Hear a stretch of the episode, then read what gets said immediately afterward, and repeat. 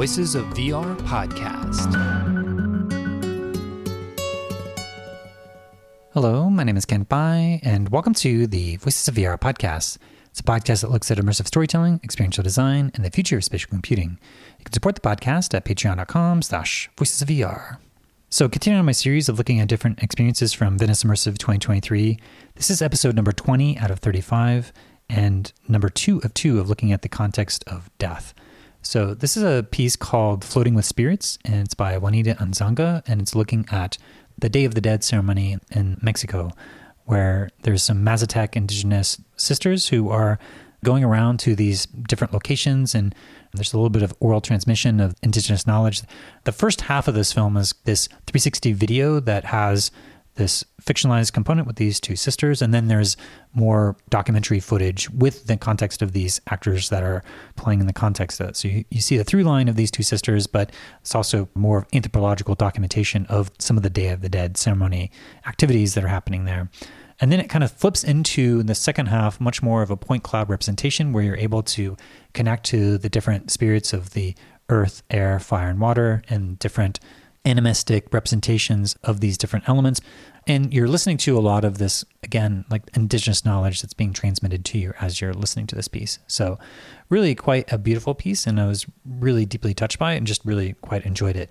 It's in the center of gravity of a context of death and looking at these ceremonies around death and Day of the Dead. It's looking at the context of ancestors and the earth, as well as aspects of indigenous philosophy. The primary center of gravity of presence is looking at mental and social presence, mostly because there's a lot of ideas that are being transmitted here and overhearing a lot of the Mazatec perspective on the world, and you're kind of learning about these indigenous perspectives. But also very driven by this broader environmental storytelling and all the different ways that the locations and spatial context is kind of telling the story, but also the emotional presence of being told the story and this narrative that's kind of like threading everything together. So that's what we're covering on today's episode of the Voices of VR podcast. So this interview with Juanita happened on Saturday, September 2nd, 2023 at Venice Immersive in Venice, Italy. So with that, let's go ahead and dive right in. My name is Juanita Onzaga. I was born in Colombia and I'm based between Colombia, Mexico, and Brussels.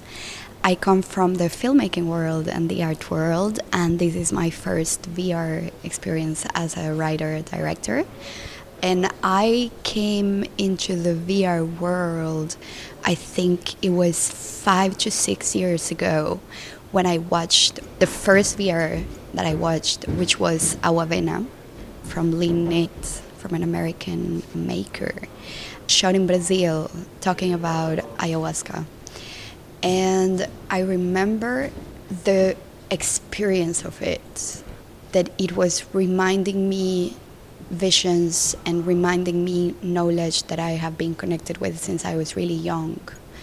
And I felt the connection with it through the VR in a very strong way. So I got really interested in how virtual reality can transcend the physical distance and make us go to certain places that we cannot physically go to, but we go in our minds and within the headset to learn from these places and to come back to our lives changed. Yeah, that was uh, Lynette Wallworth that had produced that piece. Yeah. But uh, maybe you could give a bit more context as to your background of what kind of traditions you're coming from, from media, storytelling, and the rest of your journey into VR. So I started filmmaking and I studied in Belgium. I started as a director of photography, and I did my bachelor in direction of photography, which was very technical, which I think gave me a lot of tools of understanding all the technicalities of VR and like the rules, the do's and don'ts, because I come from studying optics and light. Then I did a master in audiovisual arts in Brussels, and then I started directing. So I have directed four short films. First one is called The Jungle Knows You Better Than You Do, which won a big prize in the Berlinale, and then Our Song to War, which was in Cannes Director Fortnight. And with these two first short films, I like the whole quest in a film like form was to work with how animism and mysticism, from my background, which I'm from Colombia and I grew up in Colombia in an animistic background, can make the trauma from violent conflict become something else. And so I shot with what we call the poetic boys. So teenagers that are just very connected with their emotions and with the mystical world. I grew up like surrounded by kids like them, and I'm also talking from a very personal relationship with the dead and how they are alive in all the landscapes that they touched and that we can still touch, and how these landscapes are kind of a portal to them. So that is really with my first two short films. And then somehow this world of the spirits and the ancestors in the first two short films was more about our loved ones that are not here anymore with us physically, but somehow else. And then with my third short film, which is Tomorrow is a Water Palace, which was at Rotterdam and as well presented at MoMA of New York and the Museum of Modern Art of Paris, then I started to work with the notion of what is a spirit and what does have a spirit and we can dialogue with, and which are the ways we can communicate with the invisible world. So, Tomorrow is a Water Palace is a dialogue with the spirit of fresh water in a world where there is no fresh water anymore. And so, this woman can travel through dreams and visions to dialogue with the spirit of water.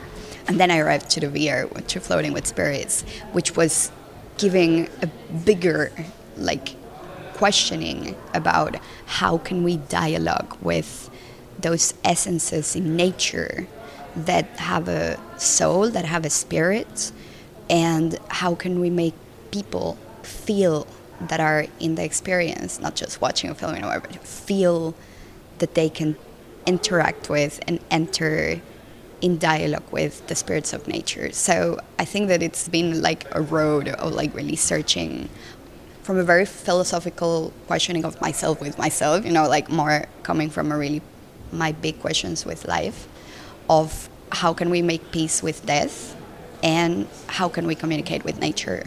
And each of the different films has a very different subject. I work with different native communities around the world, mainly in Colombia and Mexico because I've been since I'm like 15 learning with different families and learning with different communities because that knowledge for me is the place where I learn the most from.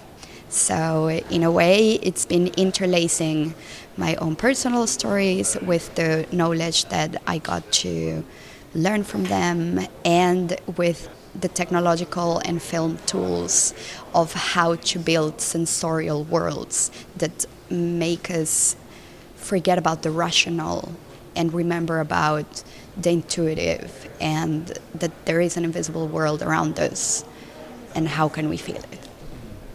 Beautiful. Yeah i can definitely see the through line between your previous films and this piece floating with the spirits that you're showing here at venice immersive 2023 and yeah i'm curious to hear what was the catalyst for you to start to continue exploring these themes of death and connecting to nature connecting to the spirit realm and the invisible realms what was the catalyst for you to go from seeing Lynette Wallworth's Awavena into making this piece that you're showing here?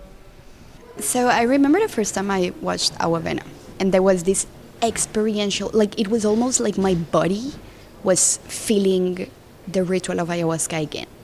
And then I watched Vestige. I mean, I did the whole experience of Vestige. And for me, coming from the filmmaking world, the most important is always the emotional connection that your work can build within the person that is watching it or experiencing it. And what Vestige did for me, it was deeply emotional and deeply like physical almost. Like I could feel the whole world of this woman that has lost somebody. And when I finished the experience, something inside me moved so much. And after I watched Vestige, I was like, okay, VR can be a forum to go deeper into the psyche into the subconscious, into the memories, into the dreams, and also into the psychology of whoever watches it so that we rewire some parts of ourselves that have been maybe confused or lost or not so present. And there was that from one side that I realized watching Vestige. And then from the other side is that there is a very, very deep connection with nature in the place where I come from, but also in the cosmogony of what nature means with the different communities I work with, but also as a Colombian person. At the same time, I live in Belgium from long ago. And so there is this idea that nature is important because it gives us air, fresh water, we need it because we drink it, you know, like we need it for survival. And nature has been seen as natural resources by the West. But for us, nature is alive and knowledge that is like from centuries lives within each of the elements of nature within each mountain, each tree, each flower, each mushroom, everything has knowledge inside that if we open our bodies as portals, then we can dialogue with them. And so this notion for me it's extremely urgent because of the moment we're living in to disassemble the myth of progress and to disassemble the vision of nature that the myth of progress has imposed on us and to rewire how do we see a flower how do we feel a tree how do we talk to wind? Because that is what i've learned from not only the Mazatec community but like from my time spent in many different communities. And that is also the way that i move through the world. And from that urgency and at the same time that feeling that this could be the perfect thing to do in VR, then we started making this project. Yeah. Yeah, so I really see this piece split up into two parts where you have more of a anthropological 360 video look of a lot of the Day of the Dead rituals and just really exquisitely shot scenes of these different rituals to connect to the ancestors and I really felt transported into being able to be like a ghostly apparition, a, a spirit, as it were, kind of just witnessing these rituals. And then the whole second part was to connect deeply to each of the different elemental spirits, you know, as you're floating with the spirits and, and going into the earth, air, fire, and water.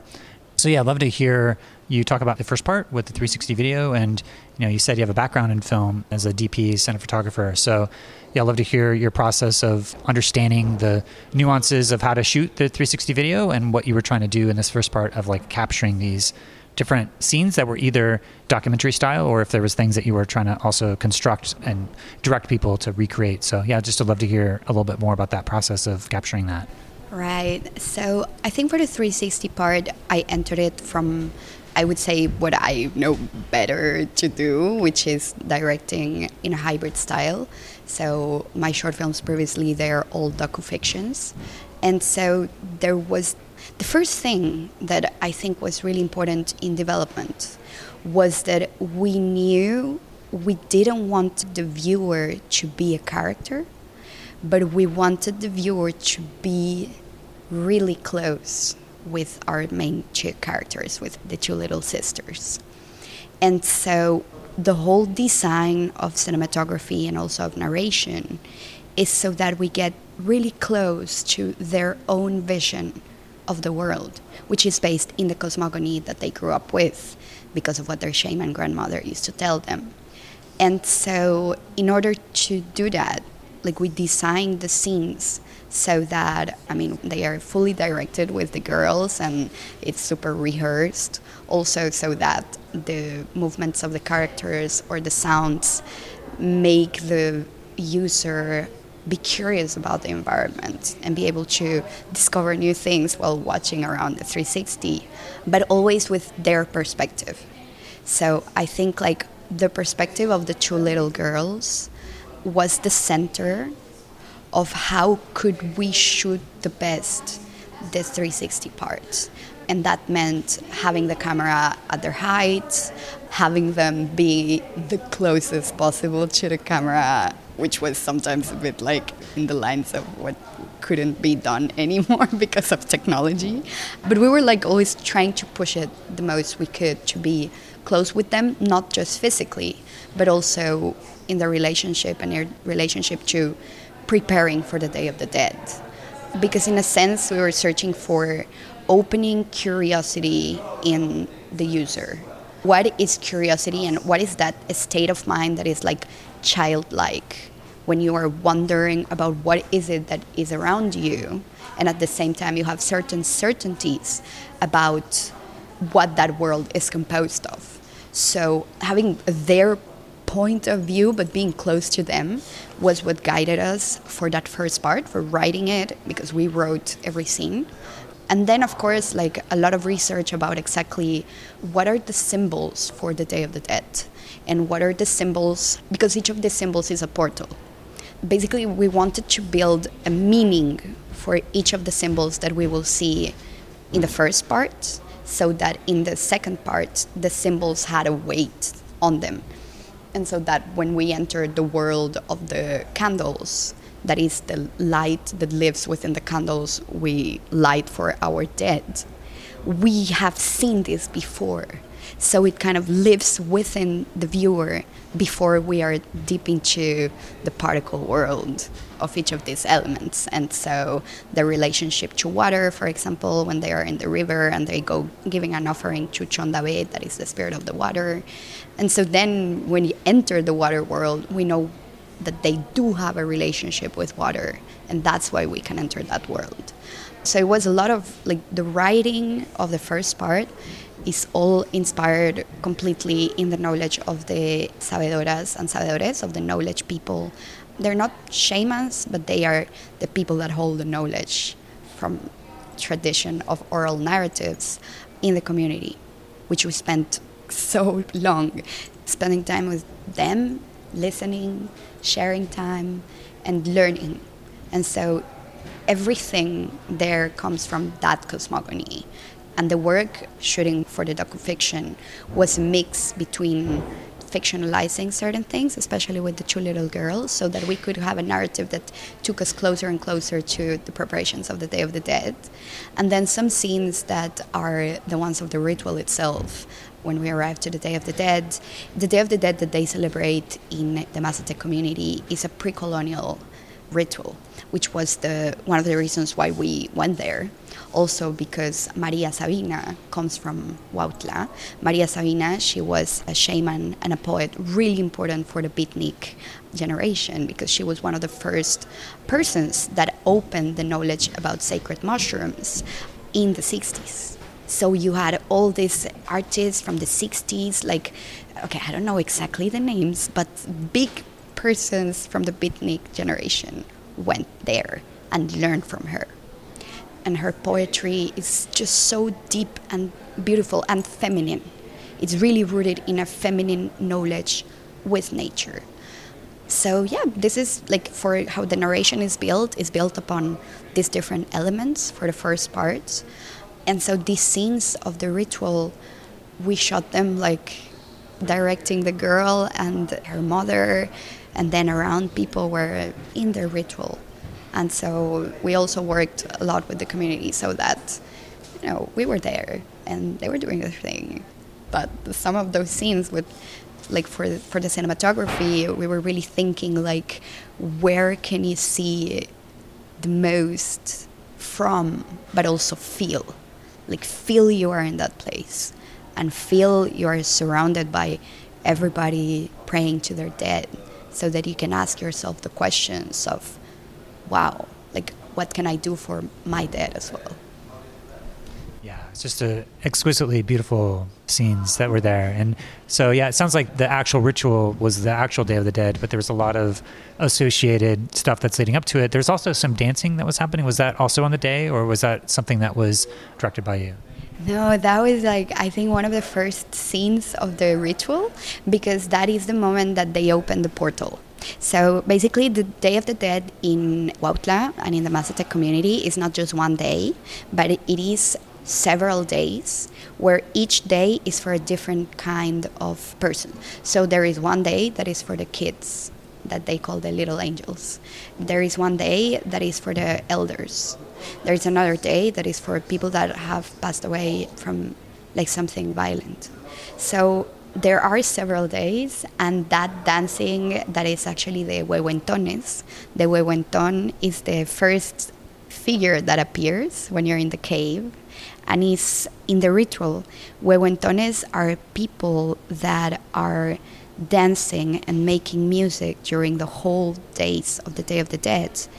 And they are representing the dead that can travel to our world and also the people from our world, our plane of reality that can travel to the world of the dead. So they are a portal.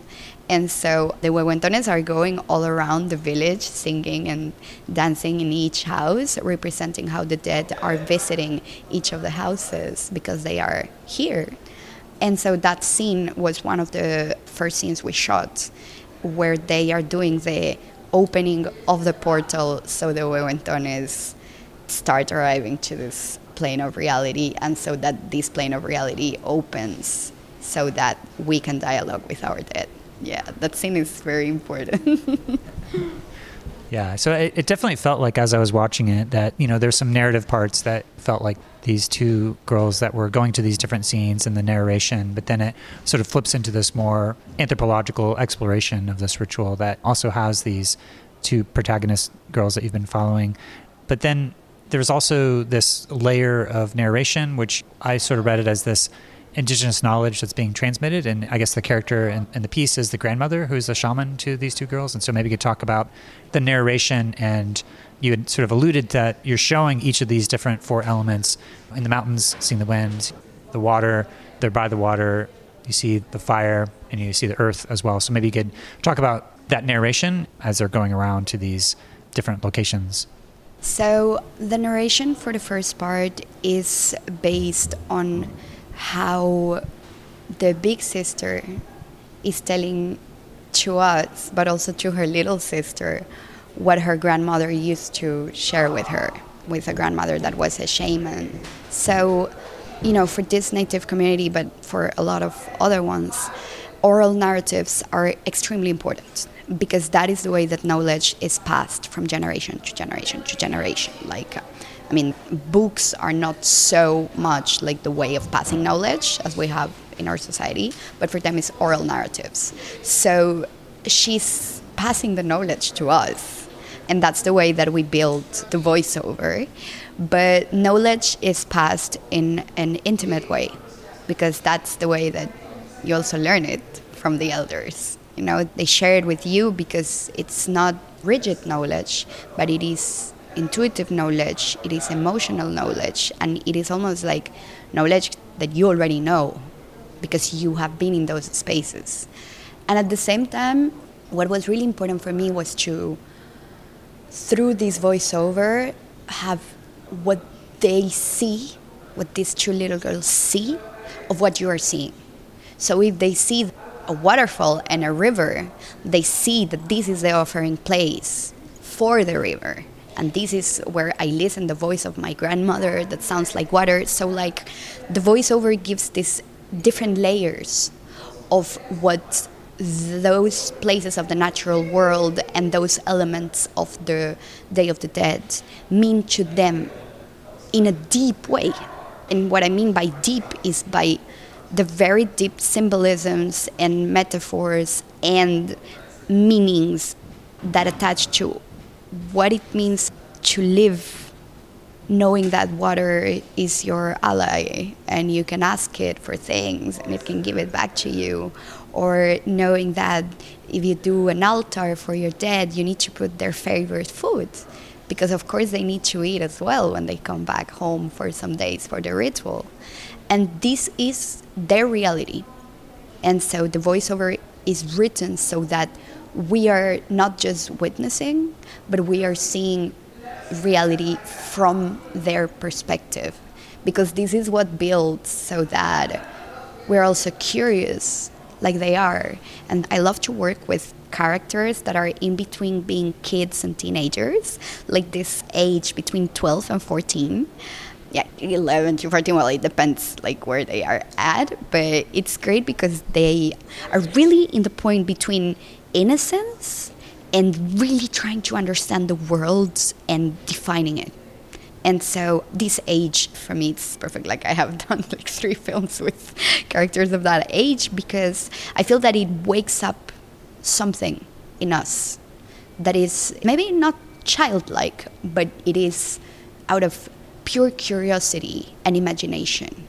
And their imagination and the way that their imagination is portrayed by the voiceover is what allows us to go and dive deep into that second world. Because we have been in their imagination in the real world and then we go deep in their imagination like seeing things as they see it in their own heads. Or at least the physical world because the second world is also potentially a real world within its own right exactly. It's like it's complicated to say it in words because like the 360 part for me is like the physical and then the second world is the invisible and both are real. But at the same time what i wanted to build with the second world was this kind of cyclical time where these spirits are in this place and these worlds are there and you're in a timeless experience of the world while the first part is more narrative and linear and you're advancing somewhere. Yeah. Yeah the first part's more the earth element and the second part's more the air element i think in some ways of like the abstractions of the particle effects that allow you to give into these abstractions that feel like the air element is something that you can feel and you experience but you can't necessarily see it. So there's a way that you're using the particle effects to give us the outlines of these fluid dynamics or motion dynamics. And so yeah, I'd love to hear you give a bit more context to these elements. The elements are something that have been deeply inspiring to my own practice of understanding both virtual reality, but also philosophically going all the way back to Empedocles and then Aristotle. It's been a, a, big part of the Western tradition of philosophy, but also indigenous philosophy and Hermetic traditions. And many different traditions around the world have looked to the elements as inspiration for how to make sense of the world, especially from a phenomenological, experiential perspective. So, yeah, I'd love to hear your take on the four elements and, yeah, well, from a personal perspective, like I work with alchemy, and for me, making work, artwork is trying to do alchemy with reality.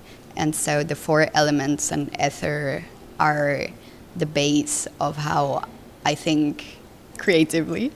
So it was evident that there would be four spirits, so that you, as the user, are the fifth, and you are ether, and that is the clue somehow.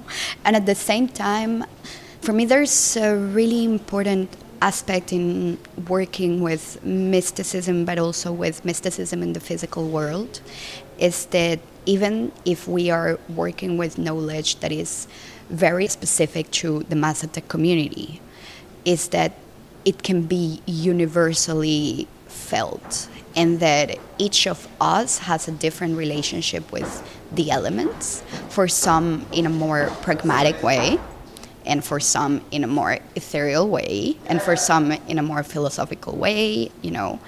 But we grow up with a, I would say, like primary capacity of thinking the world with the elements and astrology. Like there are so many different branches from every part of the world that concerned the elements.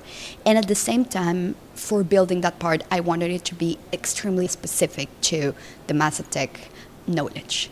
So the way that we build the worlds, there is the water world, which is the world of Chondabe, which is the spirit of the water, which is the feminine spirit in the Mazatec knowledge.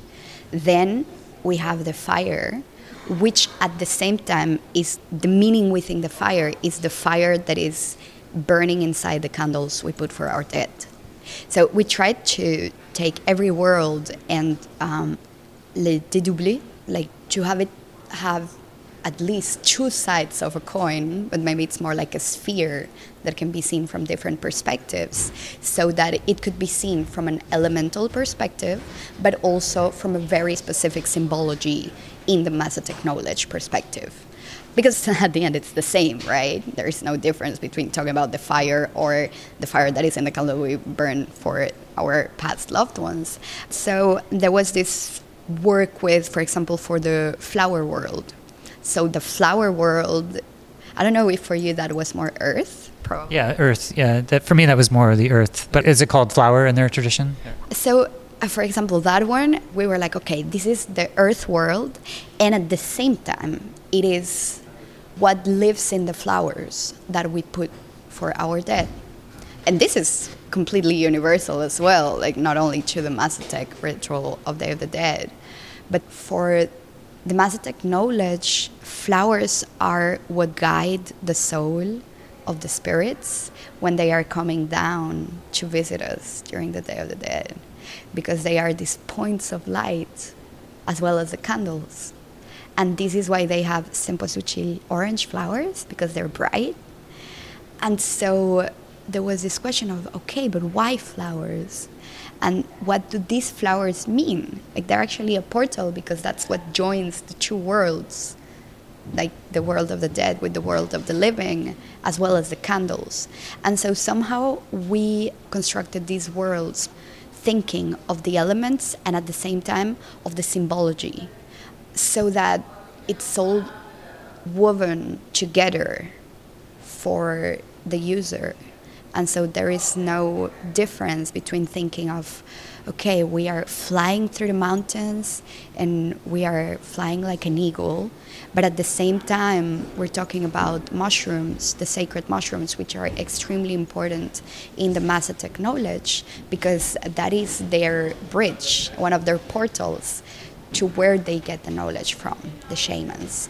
And so for us, talking about the wind, because the wind represents the spiritual realm, is also talking about what is the portal to that spiritual realm, which is the sacred mushrooms. So that's like the first thing you see. And, and they're so beautiful because they're all golden and made of particles, and they are so important for the Mazatec community. So there was like this rethinking the elemental from a Mazatec perspective and at the same time making it so that people would just feel these symbols and not being explanatory about them. Yeah, because for me, the balance is more about feeling and less about rationality, and the whole sound work in all my work is about entrancing and trying to shut off the rational so that we can access the subconscious and the unconscious as a dialogue with what we're watching or experiencing.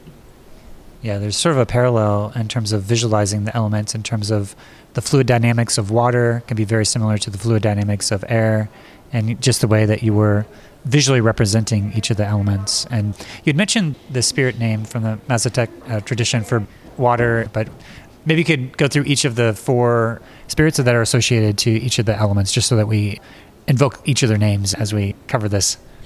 So the two spirits that are the most important for the Mazatec knowledge are Chondabe, that is the spirit of the water, and Chicontocosho, that is the spirit of the mountain.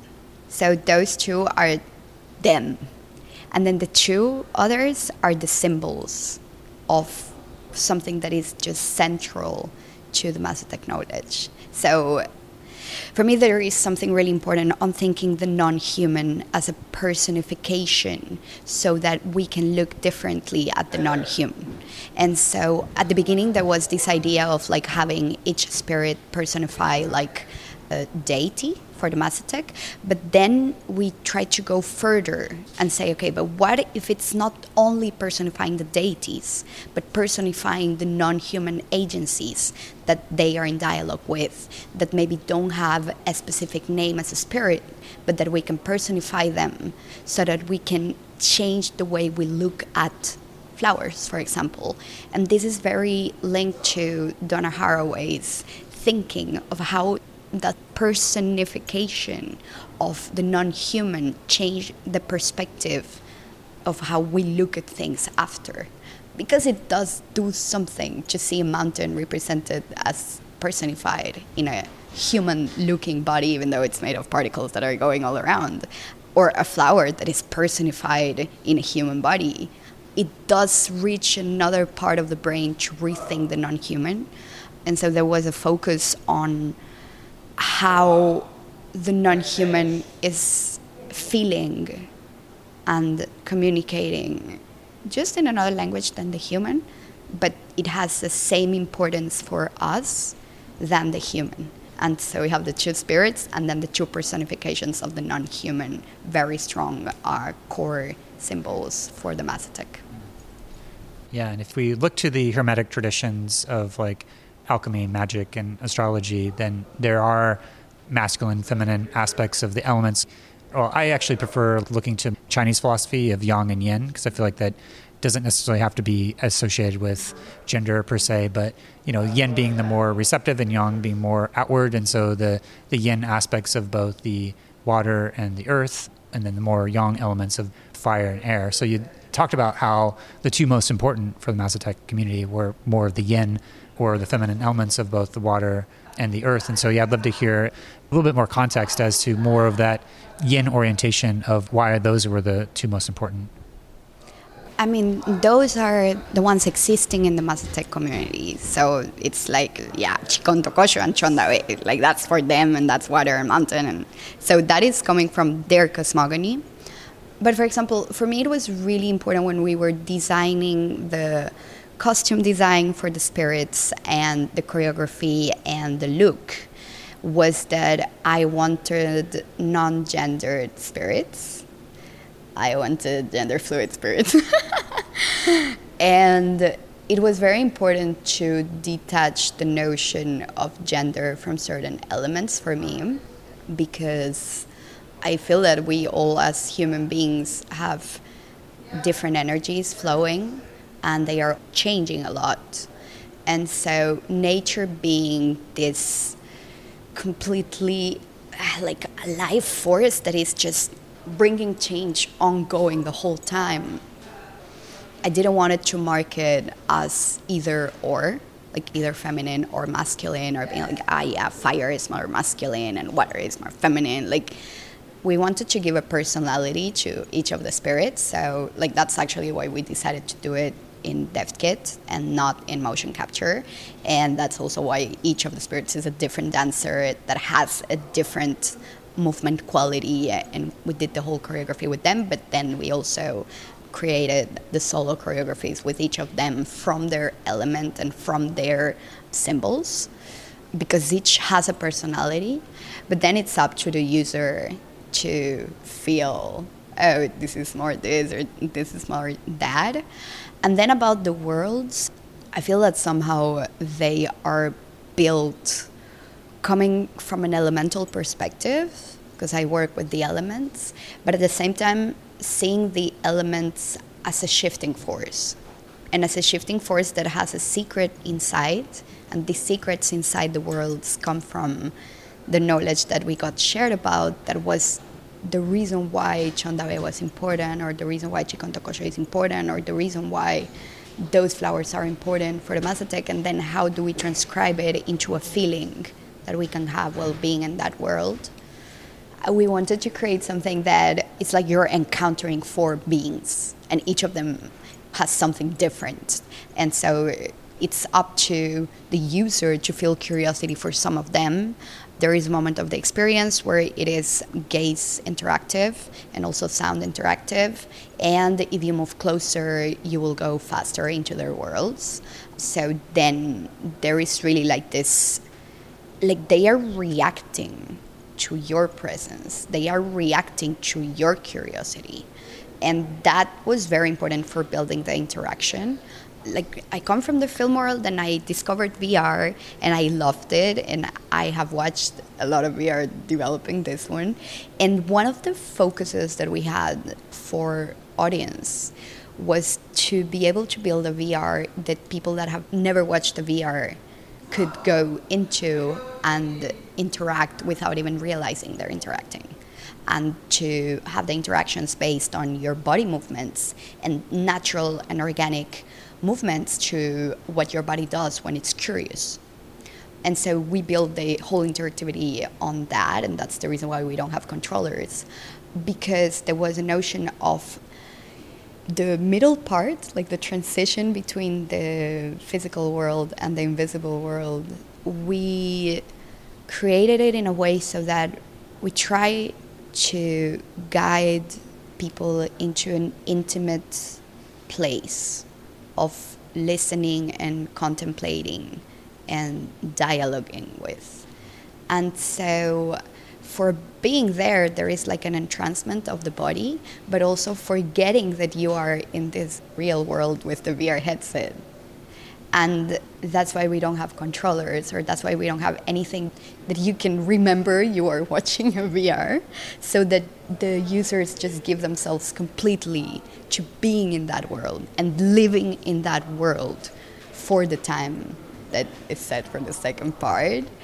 Because I feel that that is a gift that we can give to our own psyches. Like we are completely transported, and our body remembers what we lived there as if it was happening in reality. Because it does happen in reality, just in another reality. Yeah. Yeah, I know Liz and Michel were talking about this year's program and talking about the transcendental nature of some of these different experiences and floating with spirits i think was coming to her mind especially as you're going into these particle effect worlds exploring all these different elements and also just listening to what i saw and read as this ancestral knowledge or indigenous knowledge that's being transmitted as you're learning more about the different elements from this indigenous community's perspective but also ends with you interacting and engaging and embracing an ancestor. And as I was going through the experience, I was thinking about my own ancestors and feeling a connection to them while I was in the experience. And so I feel like you're sort of inviting a space for people to connect to their own ancestors, which I think is really quite moving and powerful. And yeah, I'd love to hear any reflections on you know designing a space for that. Yeah, I feel that you know if I ask the time of someone half an hour what can we give them back, you know, and healing our own relationship with the dead is at least for me is that I don't call them the dead anymore, but I call them the ancestors or the people I love who are in another plane of reality. And this is something I have learned since I'm really young because I have lost people that were really close. And so it's been a process and big philosophical questions and creating artwork to heal with that and be in peace with that. And I feel that building a space that is meditative and contemplative and at the same time from the imagination allows to imagine differently where are those that have passed away. And listening to the imaginations of these girls and the ritual is actually a way of asking the question to the viewer, to the user, like, what is your relationship with, you know, thinking about your loved ones outside of rationality, Christianism, Catholicism, outside of like things that probably are really deep inside us and that are not different than the questions we are asking in the experience. But what if we think about it from another perspective? And what if we are not thinking about it, but what if we are feeling our ancestors live and how can we dialogue with them? And because that is what we try to make people feel. and then when you feel it, which questions can be raised? Because if you feel like, yeah, like actually when I do put a candle on, I feel something. I don't know what it is. I don't even need to explain it to know that I feel it. When I go and take some candle, I feel something, you know? And so feeling for me is the center of knowledge, which is a very decolonial way of renaming not only what is death, but also what is knowledge. And that is the center of my artistic practice. So I try to give this to the viewer, to the users during the experience so that they can rename death from feeling that well maybe that death is not the good word. Maybe we can rename it. Maybe we can call it differently see it differently. Because at the end that is the big question that we will never be able to answer. But if we are able to feel you know like my ancestors i know they are protecting me. I know they are really good. And i know they wish and do the best for me That's what I learned since I'm really young. And I know they are there and I know I can ask them for advice. Of course, their advice won't be like a mom's advice of, okay, go here. No, that, no you just feel it. So, opening the senses to the invisible renames the physical, renames life. Because then you know that every time you are dialoguing with someone, or you are in a nature space, or you are in a water, freshwater river, like there is more than what you see physically. And acknowledging that the world is made of presences and spirits and your ancestors and all these layers of the invisible, first of all, you're not alone anymore, which for me was one of the centers of why I wanted to create this experience. Because I think, like, after the whole COVID thing, I live in different places in the world. I have seen so many people so isolated and thinking about death from such a fearful place. And for me, it's urgent, first of all, to not have that fear, and second, to break that loneliness that can be caused by I am living this existence by myself. Well, no, you're not. Like, you have your ancestors keeping an eye on you and helping you and guiding you, and they do. But you do need to acknowledge them. You do need to dialogue with them. You do need to communicate with them. And communicating with them is not like, okay, I'm gonna go and do a ritual. And I, no, it's as simple as just thinking of them and putting a candle, putting your own symbols.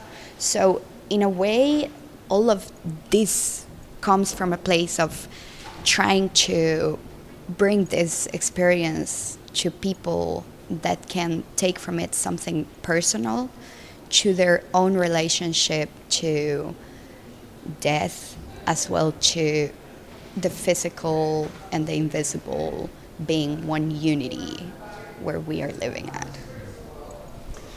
Beautiful. Yeah and uh, and finally what do you think the ultimate potential of virtual reality and immersive storytelling might be and what it might be able to enable Oh my god. um, so we talk a lot about empathy when we talk about VR because we can really go into like points of view that are not. I mean, as a human being, normally would be so hard to be in that specific point of view. I think that empathy is extremely important in nowadays world, and I think that VR can have the potential to not only be in the eyes of someone else or be in the eyes of an animal or of nature, but allow us to reshape how we connect with technology so that this physical world is still magical. And for me, virtual reality reminded me of how magical this is and to see it again with different eyes. So I feel that I don't know how with which kind of technology and where is it going to grow. I I think that VR is I mean VR and immersive and and and like there are so many new technologies also like adding up and mashing up into new projects exploring a mashup of technologies. But how can we have the sense that this reality is magical and not forget about it? Because when we know this reality is magical then you know we can just do magic with it. And i think that's one of the most powerful things for us human beings to know and to be able to work with and to create with and to love from knowing that this world is a magical place. So yeah like i'm always curious about watching more vr works and immersive works because of reminding me that and i'm just wondering which new technologies are going to be out there so that it can enhance the reality by reminding us of that magical aspect. Great. Is there anything else left unsaid you'd like to say to the broader immersive community? Mm, I mean, a project like this the most important for me at the end was like being able to work with such talented people in my crew and to be able to trust them and to be able to just trust the technology as well and my technologies, which Lillian Sauer, and she's amazing. Because at the end, it's all about what the project becomes. And the project becomes something because of the effort of so many people. So I feel that the collaborative aspect of doing this VR and collaborative in the sense not only of building the whole virtual world and the spirits and the secret worlds, but also the place where it comes from. It really comes from my role as an artist being a bridge of knowledge that I have been surrounded with or that I learn from different native communities and how we can transcribe this into feelings so that you or any person now in Venice or any person that watches the experience can have access to it and rewire life with it little by little. So, yeah. awesome. Well, Floating with Spirits was certainly one of my favorite experiences that I saw this year at Venice. I thought it was really just a beautifully shot cinematography in the first part, and the second part just deeply moving to have this spatialized visualization of these etheric, transcendent spirit realms of each of the elements, and to have the indigenous knowledge and wisdom and connecting to the ancestors kind of woven throughout the entirety of the experience. I just thought it just super powerful, especially the ending there. You kind of embrace an ancestor. So, yeah, thanks so much for creating the piece and for taking the time to help break it all down. So, thank you. thank you so much for the invitation. And I'm so glad of getting to know what you felt with it. It's really precious also that you open yourself to our world. Thanks for listening to this interview from Venice Immersive 2023. You can go check out the Critics Roundtable in episode 1305 to get more breakdown in each of these different experiences. And I hope to be posting more information on my Patreon at some point. There's a lot to digest here. I'm going to be giving some presentations here over the next couple of months and tune into my Patreon at patreon.com slash voices of VR since there's certainly a lot to digest about the structures and patterns of immersive storytelling, some of the different emerging grammar that we're starting to develop, as well as the underlying patterns of experiential design. So that's all I have for today. And thanks for listening to the Voices of VR podcast. And again, if you enjoyed the podcast, then please do spread the word, tell your friends, and consider becoming a member of the Patreon. This is a listener supported podcast. And so I do rely upon donations from people like yourself in order to continue to bring this coverage. So you can become a member and donate today at patreon.com slash voices of VR. Thanks for listening. Thank you.